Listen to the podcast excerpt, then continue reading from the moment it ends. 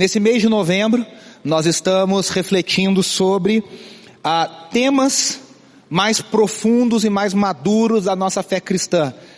Pode, pode-se dizer que nas últimas semanas, tanto o Saião, semana passada a Suzy, hoje ah, a gente vai trabalhar temas que podem, à primeira vista, parecer um pouco mais complicados, mais difíceis, mas que a gente, com a graça do Senhor, vai caminhando, vai entendendo, buscando um amadurecimento na nossa fé cristã, um amadurecimento na nossa caminhada com Deus, buscando entender o que a palavra de Deus tem a nos dizer. E hoje eu queria falar sobre onde Deus mora, onde é a casa de Deus. Existe uma confusão muito grande nos nossos dias sobre isso.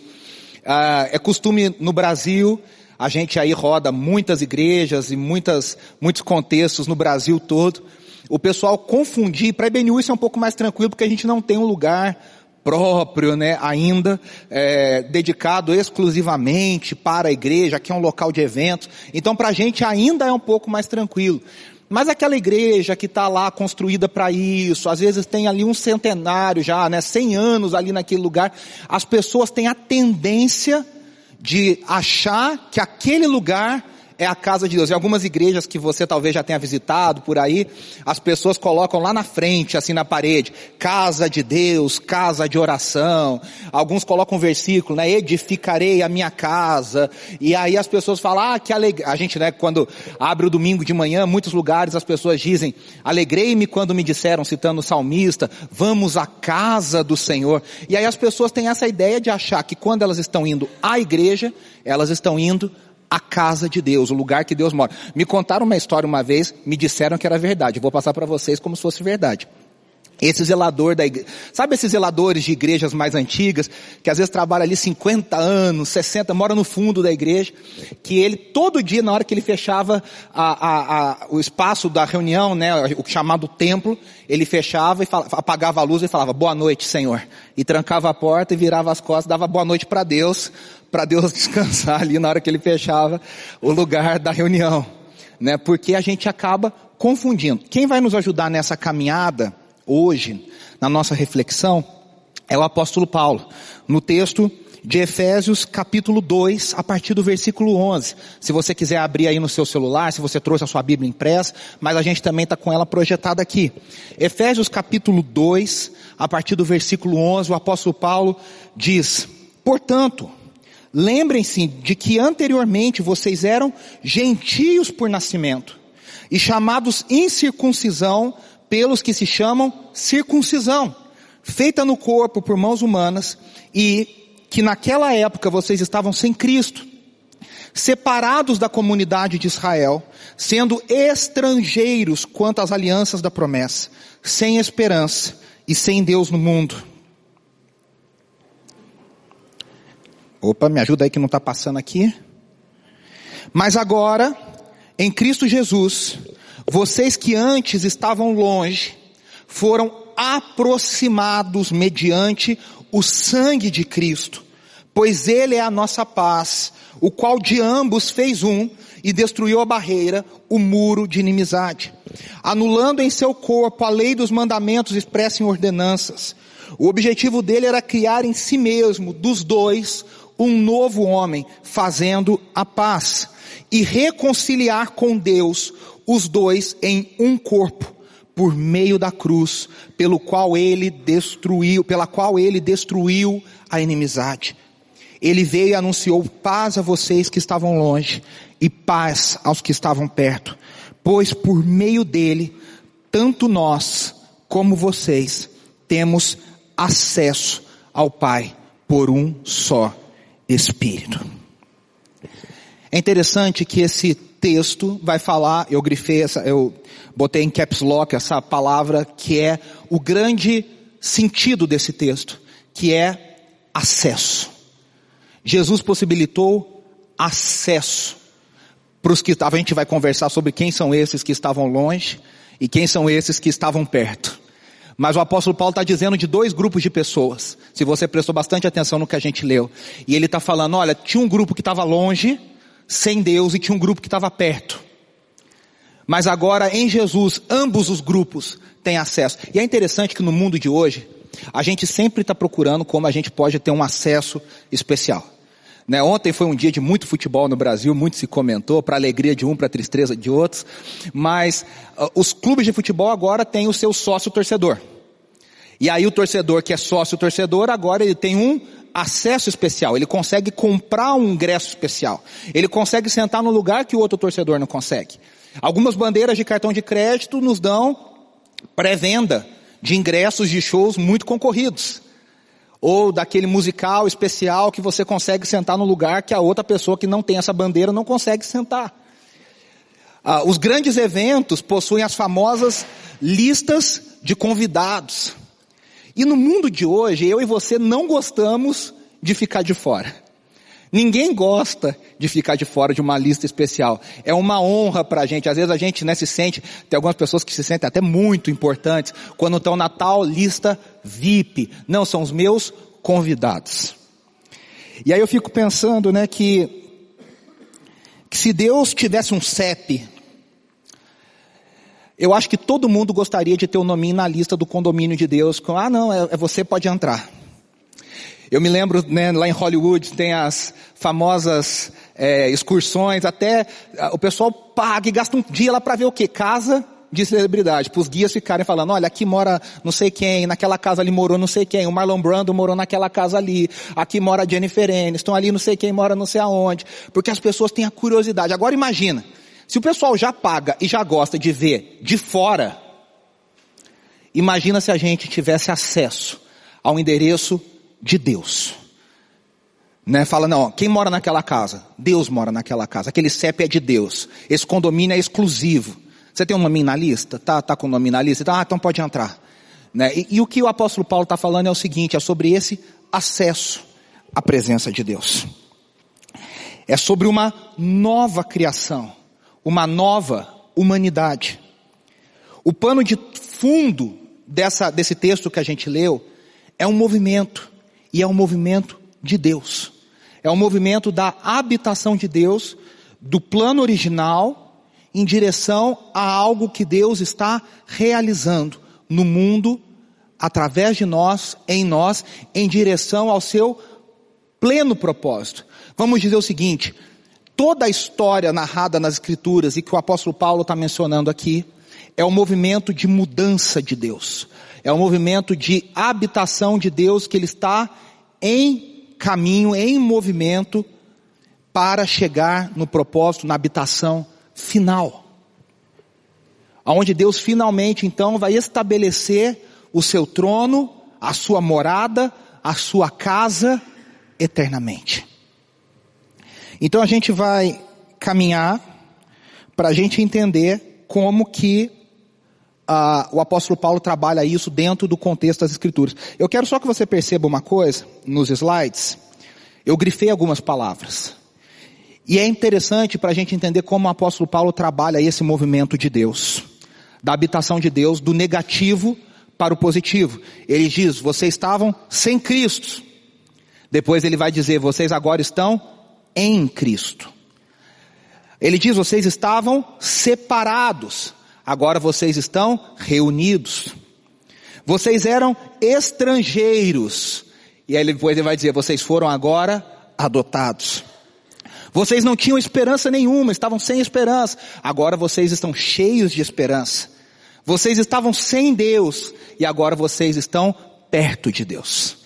Então todo o trabalho do apóstolo Paulo nessa argumentação desse texto é trabalhando nessa dualidade do negativo para o positivo. E a grande pergunta é, como é que alguém que não tinha acesso a Deus, que o nominho era persona não grata no condomínio de Deus, de repente passa a ter o nome na lista do condomínio para entrar no CEP de Deus? O que faz isso acontecer? Gente, eu espero que vocês estejam entendendo que não existe esse condomínio de Deus uh, aqui em São Paulo, senão daqui a pouco vão começar a fazer caravana. Não é o Templo de Salomão, uh, uh, lá no Braz tá? É, eu estou só usando essa figura para deixar bem claro, né? Vamos, vamos caminhar assim. Mas olha só que interessante. Qual é esse movimento, então, de Deus com relação a, a Rodrigo, me ajuda aí, por favor, não está passando aqui. Ah, agora passou. Só para a gente terminar o texto, né? Olha como o apóstolo Paulo vai fazendo isso. Portanto, Vocês já não são estrangeiros nem forasteiros, mas vocês agora são concidadãos dos santos e membros da família de Deus, edificados sobre o fundamento dos apóstolos e dos profetas, tendo Jesus Cristo como pedra angular, no qual todo o edifício é ajustado e cresce para tornar-se um santuário santo no Senhor. Qual é esse santuário santo? Nós vamos chegar lá. Qual é esse edifício? Como esse edifício cresce? E aí ele termina esse texto magistral dizendo: Nele vocês também estão sendo juntamente edificados para se tornarem morada de Deus por seu Espírito. Então vamos ver um pouquinho na história da Escritura o pano de fundo desse texto do apóstolo Paulo. Quais foram as moradas de Deus? Na narrativa da Escritura, na narrativa da Bíblia. Onde Deus morou? Como Deus escolheu? É em Jerusalém? A grande briga lá no Oriente Médio. Deus mora em Jerusalém? Qual lugar ele mora em Jerusalém? Ele mora em Israel? Ele mora em Roma? Ele mora em qual outro lugar? Ele mora na, na, na Indonésia. Ele, onde, onde é? Tem, tem, um, tem um vídeo do Porta dos Fundos, já mais antigo, talvez alguns lembrem, que a pessoa morre encontra um Deus, e um Deus todo polinésio, né? E aí a menina fala assim, mas quem é você? Ele fala, eu sou Deus. Ela fala, não, mas Deus é um senhorzinho de barba branca, roupinha branca. Ela, ele fala, não, cada povo da terra tinha um Deus, e alguém tinha que estar certo, eram os polinésios, né? Então, isso faz uma brincadeira com essa ideia. Mas cada povo da terra, cada crença acredita que Deus mora num lugar, Deus habita em tal lugar nas montanhas, nos templos. Geralmente inacessível, inatingível, inalcançável. Os deuses gregos moravam no Olimpo. E a gente vai entender um pouco como a Escritura caminha nessa ideia da morada de Deus. A primeira habitação é o Éden. O Éden foi o primeiro templo da história. A gente já falou que o apóstolo Paulo está falando sobre uma nova humanidade, uma nova criação. Sinal de que se existe uma nova criação, é porque a primeira deu errado. E a primeira criação foi o Éden. Esse templo, veja, Deus, aqui, o Saião tem até no nosso canal no YouTube, você pode ver, as pessoas ficam perguntando, né? Ah, mas Gênesis 1, o dia era dia mesmo, são milênios, ah, como é que a gente faz com os dinossauros, e isso e aquilo. E o Saião sempre fala uma coisa que eu gosto muito, o texto de Gênesis 1 não está preocupado em responder perguntas científicas, técnicas, nossas, de era geológica, de onde ficaram os, os dinossauros, os animais. O texto de Gênesis 1 mostra Deus criando o ambiente e preenchendo esse ambiente.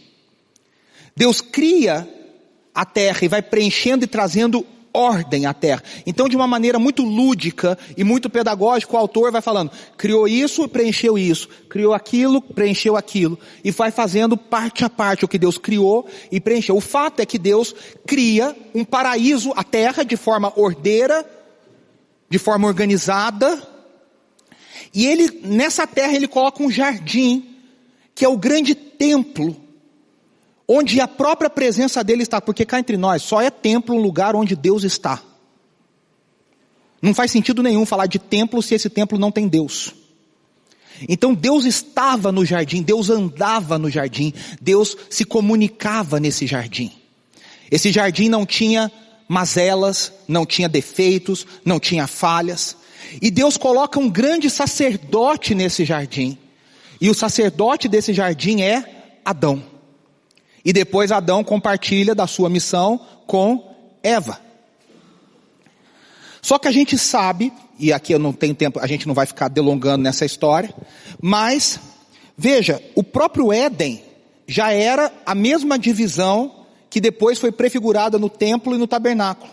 Olha que interessante, eu coloquei aí. O pátio externo era o mundo. A área mais, ou seja, o jardim estava ali, no Éden, e depois tinha todo o restante da terra. O, o lugar santo era o jardim. E o santo dos santos era esse paraíso exclusivo onde Deus colocou Adão, que era o Éden.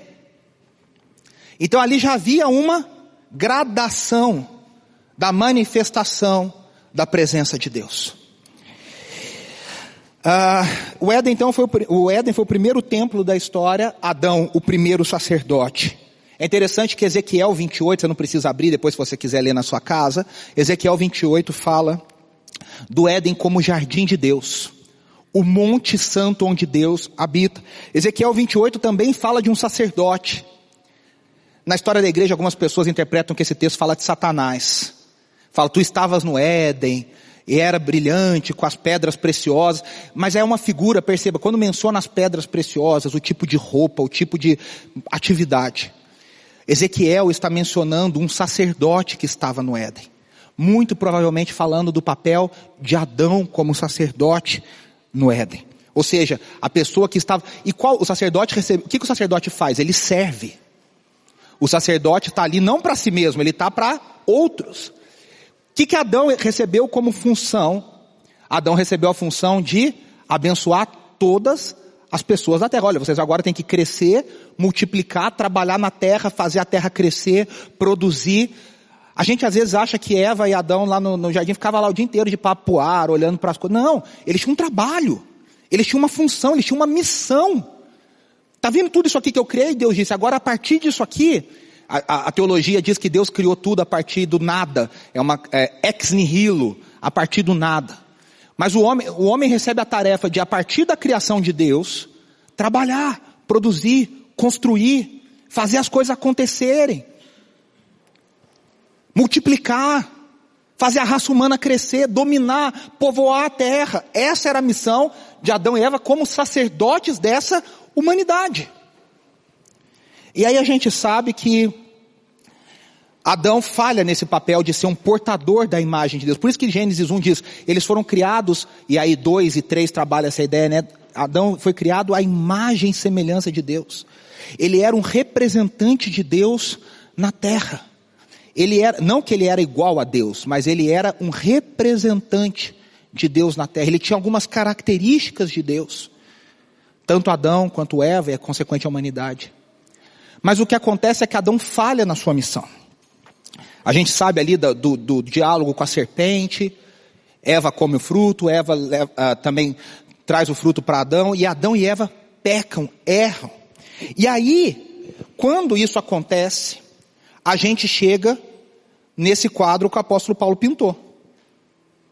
A gente estava sem Cristo, separado, estrangeiro, sem esperança, sem Deus. O quadro de Gênesis 3 termina de uma forma muito triste. Porque antes o casal que era bem-vindo, era dono do pedaço, não dono, mas era o mordomo do pedaço, tinham livre acesso, podiam fazer tudo menos comer do fruto do, da, do, da árvore. Esse casal agora é colocado para fora, e Gênesis 3 termina dizendo que Deus coloca querubins na porta do, do jardim, para que Adão e Eva não entrem mais. Veja, nós estávamos falando de acesso até agora. Aquele casal que era super bem-vindo ali, agora não pode entrar mais. Agora eles viraram persona não grata. Agora eles são pessoas que não podem entrar mais. E aí todo o processo do plano de redenção, ele é reconfigurado. Claro, Deus não foi pego de surpresa. Até porque na hora que acontece, Deus já dita o plano. Gênesis 3,15, o chamado proto-evangelho. Deus já conta para a serpente para Adão e Eva como que vai funcionar o plano de redenção. Mas veja, o plano tem que ser redirecionado. E aí, as coisas começam a mudar. Então agora aquele primeiro templo, aquele primeiro templo foi fechado, aquele primeiro templo se torna inacessível, e a gente chega nesse quadro de Efésios, que o apóstolo Paulo diz, olha, vocês estavam sem Cristo, vocês estavam separados, vocês se tornaram estrangeiros, vocês eram sem esperança, e vocês agora estão sem Deus. O segundo momento, agora, a gente tem de Gênesis 1 a 11, a humanidade de forma geral. Quando chega em Gênesis 12, o autor de Gênesis vai começar a trabalhar numa família específica. Por quê? Porque Deus agora começa a trabalhar, Ele cria um povo para si. Olha o plano da redenção. O que, que Deus faz? Eu vou escolher um, eu vou formar um povo. É interessante que Deus não escolhe um povo que já existia. Ele fala, vou pegar um casal que não poderia ter filhos, e desse casal eu vou fazer uma grande nação. E eu vou habitar no meio dessa nação. E essa nação vai ser tão abençoada que através dessa nação eu vou alcançar todas as nações da terra. Ou seja, eu vou cumprir de novo o propósito que era para ser cumprido em Adão e Eva. Vocês estão entendendo? Estão caminhando comigo? E aí então Deus escolhe a família de Abraão seu filho depois, o, filho do milagre, o filho da promessa, Isaac. A gente sabe que Abraão teve Ismael e Deus diz, não é por Ismael. Vai lá, seja abençoado. Deus cuida de Ismael, tal, beleza, ótimo. Mas a promessa, a redenção passa por Isaac. E depois, dos dois gêmeos filhos de Isaac, Deus escolhe o menos provável, né? O enganador, o mais novo, o mais fraco, com caráter mais debilitado, que é Jacó. E é interessante que se a gente lê a história de Gênesis nos patriarcas, todos eles, Abraão, Isaac e Jacó, ao longo da sua vida foram construindo altares. Eu coloquei essa representação aí do momento clímax da história dos patriarcas, que é quando Jacó tem um sonho, ele está fugindo, ele está enganado, ele está desesperado e de repente ele deita e ele tem um sonho, e ele vê uma escada onde anjos subiam e desciam. E o que, que ele faz? Ele acorda e ele fala, eu não sabia que aqui era a casa de Deus. E aí ele chama aquele lugar Betel. E ele constrói um altar. Então Deus agora vai formar um povo da aliança. Perceba, a humanidade, o casal era para ter o acesso da humanidade inteira a Deus. O casal peca. Esse acesso é interrompido para toda a humanidade. O que, que Deus faz? Deus recomeça. Ele fala, eu vou, eu vou escolher um povo uma família, eu vou me revelar a essa família, eu vou habitar no meio dessa família, desse povo, eu vou me revelar a eles, e aí a coisa vai caminhando para quê? Para que todas as nações da terra um dia possam ser abençoadas. O culto dos patriarcas é descentralizado, por quê? Porque tem altar ali, tem altar aqui, à medida, porque eles eram nômades. À medida que eles andavam, eles iam construindo. E deixavam aquele, aquele altar, eles não ficavam ali em volta. E eles iam caminhando. Mas aqueles cultos já apontava para uma realidade que viria depois em Moisés. Aí você se lembra, né? José, filho de Jacó, prosperou no Egito, a família inteira para ser salva da fome vem para o Egito. Esse povo cresce grandemente, se tornam escravos. Deus levanta Moisés, criado como filho da filha de Faraó, para libertar o seu povo.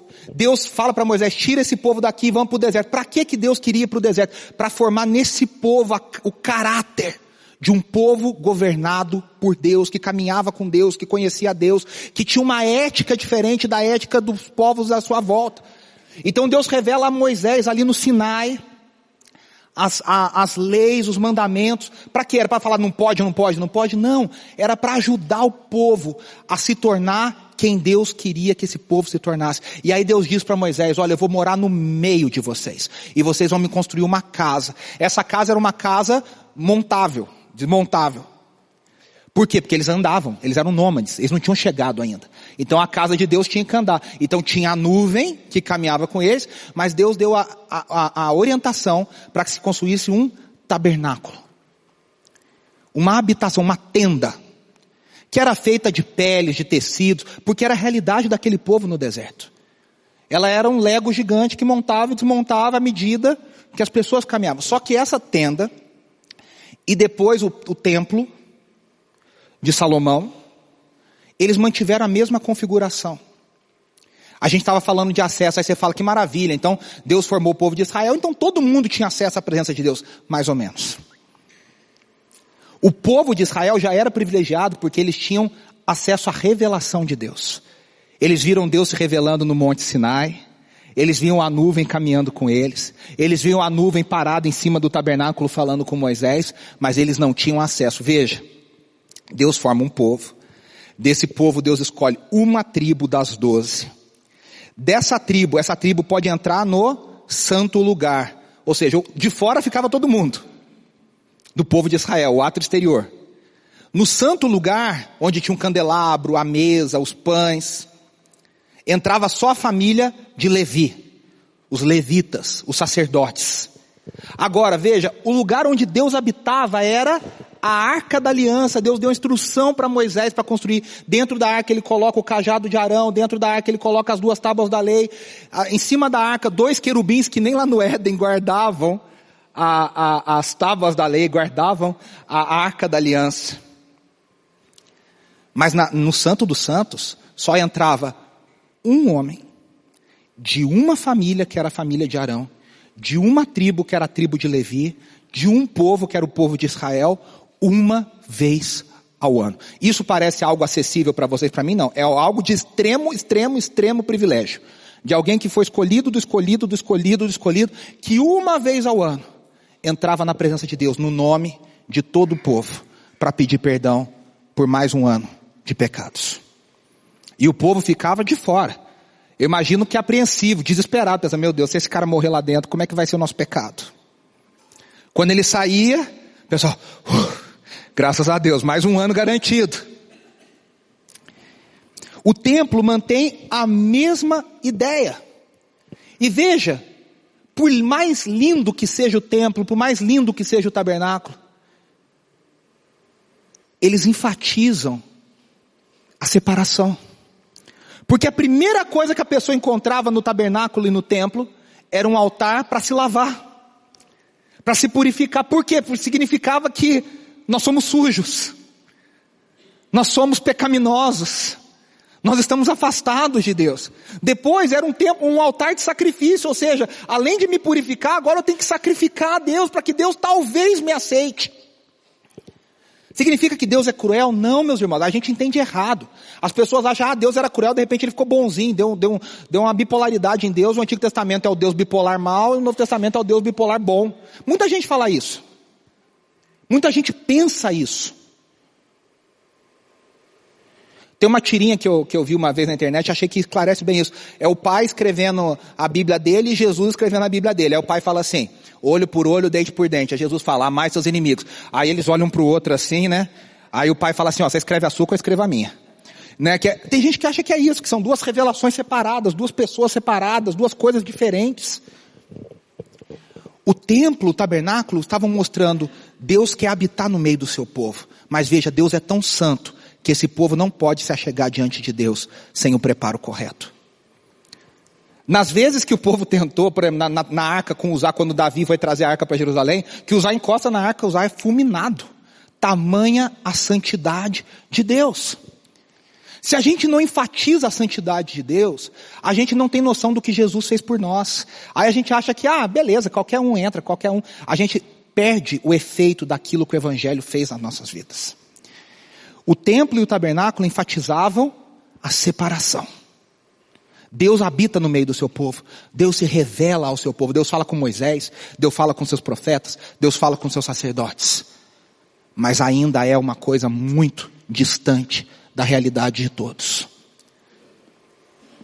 Então o tabernáculo e o templo trazem essa separação. E aí a gente vê lá em Hebreus que o tabernáculo e o templo também apontavam para outra realidade, algo que seria maior. Veja, Efésios, voltando para o texto, o apóstolo Paulo diz: agora em Cristo Jesus. Os teólogos, estudiosos, comentaristas dizem que a grande expressão da carta de Efésios é em Cristo. Alguns teólogos vão chamar isso de união mística com Cristo. Agora nós estamos, nós não estamos com Cristo. Nós estamos em Cristo. Vocês que antes estavam longe, foram aproximados. Mediante o sangue de Cristo. Pois Ele é a nossa paz, o qual de ambos, pense no templo, fez um e destruiu a barreira. Veja, o templo tinha paredes. Na época de Jesus, o templo de Herodes, ele era mais complicado ainda do que o templo de Salomão. Porque Herodes construiu um, um pavimento a mais, abaixo, que era o pátio dos gentios. E tinha parede, os gentios só podiam olhar de longe. Aí depois tinha o pátio das mulheres, depois tinha o pátio dos homens judeus, e aí depois tinha o lugar que só os sacerdotes acessavam. E lá dentro só o sumo sacerdote. Um gentio como nós, ficava no último do último do último olhando de longe. Se talvez existisse um binóculo, né, para a gente ficar tentando ver, mas como é que é lá perto, como é que é dentro? Não tinha acesso. E aí o apóstolo Paulo diz, agora vocês foram aproximados mediante o sangue de Cristo. Ele destruiu a barreira, ele destruiu a parede, ele destruiu o muro de inimizade que colocava. E é interessante, a gente vai ver daqui a pouco, existe uma placa que foi encontrada ah, no começo do século XX, se eu não me engano, em Istambul, que era a placa de separação, falava assim: a partir daqui, gentios não passam. Jesus destruiu esse muro de inimizade, anulando em seu corpo a lei dos mandamentos expressa em ordenanças. O objetivo dele era criar em si mesmo, dos dois, quem que é dois? O povo que tinha acesso e o povo que não tinha acesso. Os gentios e os judeus. Um novo homem fazendo a paz. Olha que interessante. Agora Jesus é o tabernáculo encarnado. João capítulo 1, no seu prólogo sensacional, diz: Aquele que é a palavra, versículo 14, tornou-se carne. O que João está dizendo no original, de forma clara, é: o tabernáculo virou gente e morou no meio de nós. Vimos a sua glória. Onde a glória de Deus era revelada? No tabernáculo e no templo, no Santo dos Santos, na arca. E agora ele diz: aquela glória nós vimos como do unigênito do Pai, cheio de graça e de verdade. Jesus era o tabernáculo, o tabernáculo apontava para Jesus. O tabernáculo apontava para a realidade do ministério de Jesus, para o que Jesus faria e fez por nós. Em Jesus, a habitação de Deus muda de lugar. Por isso que, olha que interessante, o templo continuava lá. Só que o templo não importava nada para Jesus. Porque ele diz, o grande sinal, os discípulos perguntam, qual é o sinal do teu ministério? Ele diz, o grande sinal é que eu vou derrubar esse templo e esse templo vai ser reerguido em três dias. Veja, o templo só foi derrubado 70 anos depois de Cristo, 70 anos DC. Então Jesus estava errado. E aquele templo nunca foi reconstruído. Jesus não estava falando daquele templo, porque a habitação de Deus mudou de lugar. João Batista já tinha sacado isso, ele diz, voz do que clama do deserto, Prepare o caminho. Deus estava clamando no deserto, o templo estava lá, cheio de corrupção, vazio, idolatrias, politicagem. Deus já havia mudado de lugar. E João Batista estava anunciando: olha, o Deus que vocês adoram, que nós adoramos, já não está mais no templo. Agora ele se tornou gente. É o Messias, é o Filho de Deus. E aí Jesus é o tabernáculo encarnado. E ao ser o tabernáculo encarnado, meus irmãos, ele ah, olha só que interessante, né? João capítulo 2, logo depois desse que a gente leu, Jesus diz, destruam esse templo e eu levantarei em três dias. Os judeus responderam, esse templo levou 46 anos para ser edificado e o Senhor vai levantá-lo em três dias. Mas o templo que ele falava era o seu corpo. Está escrito isso no Evangelho de João. O templo que ele falava era o seu corpo. Jesus agora personifica, encarna a glória de Deus. Ele é a revelação. Veja, no tabernáculo, no templo, havia a tábua da lei dentro da arca. Jesus agora é a própria lei. Tanto que ele fala várias vezes, né? Vocês ouviram que eu, do que foi dito, mas eu vos digo. Porque ele agora é a palavra encarnada. A revelação final e plena de Deus. Não mais sombra, não mais como por espelho, não mais agora, agora ele é a própria revelação de Deus. E aí, como, como tabernáculo, toda a vida de Deus é encontrada em Cristo. Olha que interessante, no Éden, quando a gente lê em Gênesis, diz que corriam rios. O salmista, quando fala de Sião, a morada de Deus, fala, há um rio que corre do trono de Deus. Ezequiel, quando vê o templo final, ele vê um rio que corre do templo.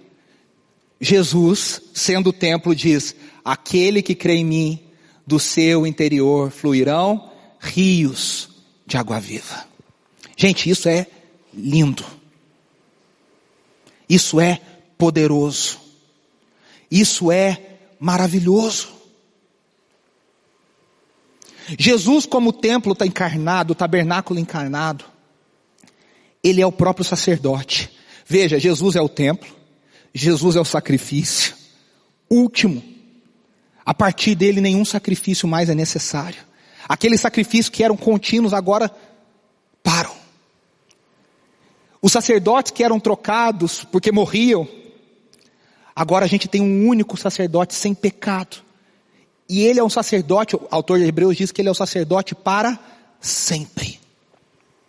Então Jesus é o templo, o sacrifício e o sacerdote. Ele agora fala com Deus no nome de todos nós. Ele nos adota nessa família. E aí a gente chega na igreja, o novo templo, o ápice do texto de Paulo. Toda a argumentação de Paulo em Efésios, no texto que a gente leu, é feito no contexto do templo. Jesus, o novo templo, em si mesmo, olha esse desenho como esse desenho é sensacional. Ele acaba com a divisão e em Cristo, em Cristo, judeus e gentios, homens e mulheres, escravos e livres, negros e brancos, ricos e pobres. Qualquer classificação que você quiser dar, cai por terra. Porque em Cristo somos todos um. E todos agora unidos em Cristo, somos um grande templo. Tanto Paulo quanto Pedro trabalham a ideia de que cada um da igreja, cada remido, cada nascido de novo, que possui o Espírito Santo trocando o seu coração, e o Espírito Santo agora habita em vocês, o apóstolo Paulo diz lá em Coríntios, vocês não sabem que vocês são templo do Espírito Santo, mas tanto Paulo quanto Pedro trabalham a ideia de que nós somos pedras vivas. Agora esse edifício não é mais de pedra morta, parada, estática. Agora o edifício onde Deus habita é composto, é um edifício orgânico. E mais do que orgânico, é um edifício vivo, onde cada pedra é uma pedra viva. Olha que loucura! Agostinho chamava isso da igreja invisível de Deus. Que é composta com gente de todas as eras, que creram e foram salvas pelo sangue de Jesus Cristo, de todas as raças, de todas as tribos. É o que Hebreus 12 chama da grande nuvem de testemunhas que estão nos cercando. Essas pedras vivas agora são testemunhos de Deus no mundo. Veja, e eu espero que você entenda essa loucura. Jesus se encarnou, morreu, ressuscitou, subiu aos céus. Quando ele sobe aos céus, ele fala: Eu não vou deixar vocês órfãos, eu vou enviar o Espírito. Veja, Jesus não está na terra. Jesus está no céu. Ele está na terra através da sua igreja. Nós que somos o seu corpo, o seu templo. E o templo, tanto lá no tabernáculo, tanto no Éden, tanto no tabernáculo, tanto no templo. O templo só é templo quando ele é cheio da glória de Deus. Tanto que o templo reconstruído depois do exílio, as pessoas choravam e falavam, ah, o templo de Salomão era tão lindo. Ele tinha a glória de Deus, esse templo não tem a glória de Deus, não tem a arca, a arca foi levada, a arca foi perdida, a arca foi escondida. O Indiana Jones acha que achou, mas a gente não sabe se é verdade. E aí o profeta diz, calma, a glória da segunda casa será maior do que a da primeira. O que, que ele estava dizendo? Jesus, o próprio tabernáculo vai aparecer. E agora essa glória encarnada em Jesus, está, o Espírito enche o templo. O Espírito enche o templo que somos nós. Veja, o Espírito enche cada indivíduo, mas principalmente, cada indivíduo remido no sangue de Jesus, né? Deixa bem claro. Mas o Espírito enche a casa de Deus, que é o templo de Deus, a igreja de Jesus Cristo espalhada pela face da terra. Nós não estamos falando de prédios.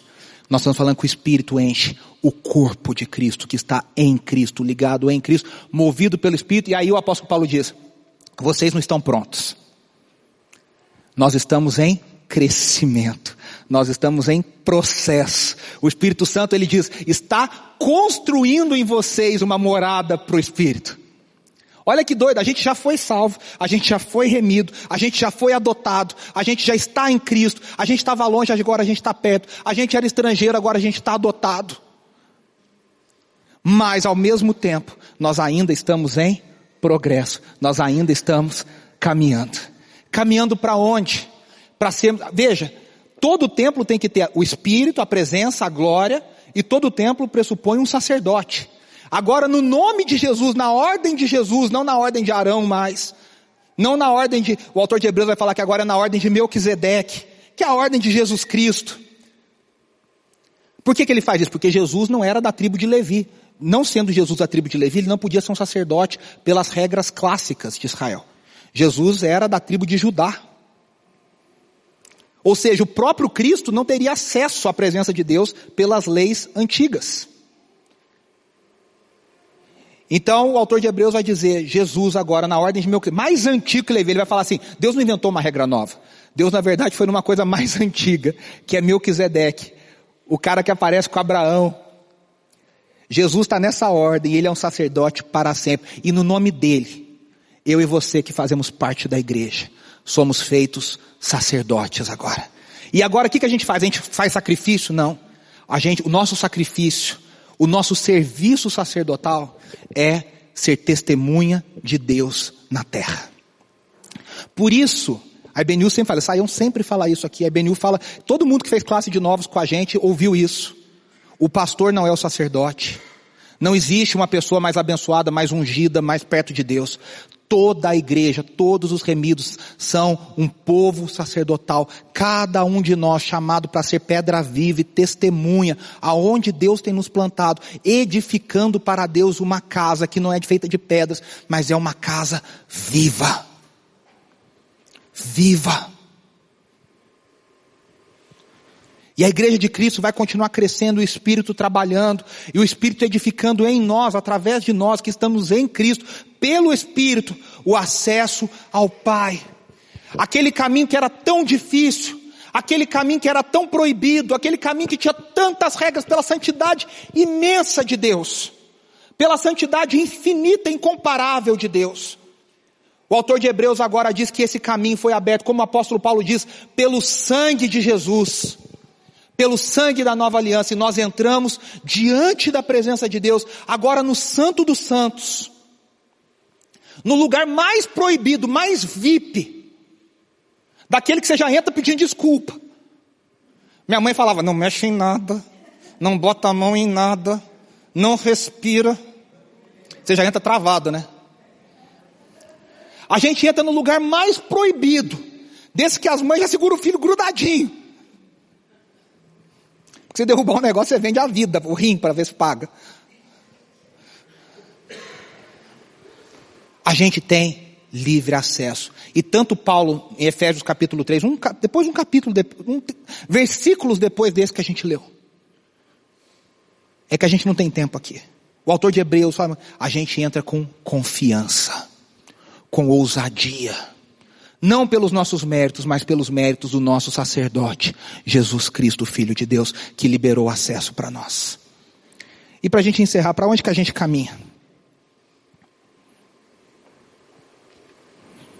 A gente caminha para o templo definitivo na Nova Jerusalém. As escrituras sempre apontam para o cumprimento total. Veja, a igreja já, onde Cristo está no céu, aonde o Pai está no céu, aonde eles habitam no tabernáculo celestial. Mas a gente ainda não está nesse tabernáculo celestial. O que, que a gente espera? A gente antecipa. A igreja já é uma antecipação, ou deveria ser, do reino de Deus na terra. A gente na igreja, quando eu digo na igreja, não nesse local, entenda bem, não é no culto, não é na programação da igreja, não é no café das mulheres que é ótimo, mas não é isso. É quando você vive a vida no reino de Deus, você vive como pedra viva, você vive como testemunha, você está anunciando para o mundo, olha, esse mundo pode ser diferente, esse mundo vai ser diferente, o reino de Deus é outro, a lei de Deus é outra, a regra de Deus é outra, não mais morte, não mais tristeza, não mais dor, não mais injustiça, e teoricamente as pessoas de fora deveriam olhar para a igreja e falar, Uau, o que, que, é isso? É o novo homem, é a nova humanidade, é a nova criação, é um novo reino, são novas leis. Mas vai chegar um dia, meus irmãos. A gente não pode perder de vista. Vai chegar o dia que nós veremos o novo céus e nova terra descendo. A nova cidade, a cidade construída pelo próprio Cristo, do qual Deus é o arquiteto e o construtor. Ela vai descer e Deus vai morar no meio do seu povo eternamente. E aí não vai ter mais judeu, não vai ter mais grego, não vai ter mais rico, não vai ter mais pobre, não vai ter mais isso, vai ter aquilo. A separação que agora já é real para nós, ela vai ser realidade no mundo. E nós habitaremos com Deus para sempre. Veja, para a gente terminar. Então vi um novo céu e uma nova terra, Apocalipse 21. Pois o primeiro céu e a primeira terra tinham passado e o mar já não existia. O pessoal que gosta de praia fica triste nesse versículo. Vi a cidade santa a nova Jerusalém que descia do céu, da parte de Deus preparada como uma noiva adornada para seu marido. Ouviu uma forte voz que vinha do trono e dizia, agora o tabernáculo de Deus está com os homens, com os quais ele viverá. Eles serão o seu povo, o próprio Deus estará com eles e será o seu Deus. Veja, não é que vai ter um edifício na Nova Jerusalém. Toda a Nova Jerusalém, igual ao Éden, vai ser um templo de adoração, sem santo dos santos, sem santo lugar, sem ato exterior, porque toda a Nova Jerusalém, toda a cidade, todo o reino que vai ser estabelecido será um grande santo dos santos, onde nós teremos acesso livre à presença de Deus. Essa é a nossa esperança. Essa é a nossa alegria, nós caminhamos para isso. E enquanto esse dia não chega, a gente vive o reino aqui como pedras vivas, como testemunha, testemunhas de Deus, anunciando o que Deus fez, está fazendo e fará em nós e através de nós que estamos em Cristo. Em Cristo. Amém? Se inscreva no nosso canal no YouTube, siga a gente no Instagram e no Facebook e fique por dentro de tudo que está acontecendo. Sou IBNU, vivo o reino.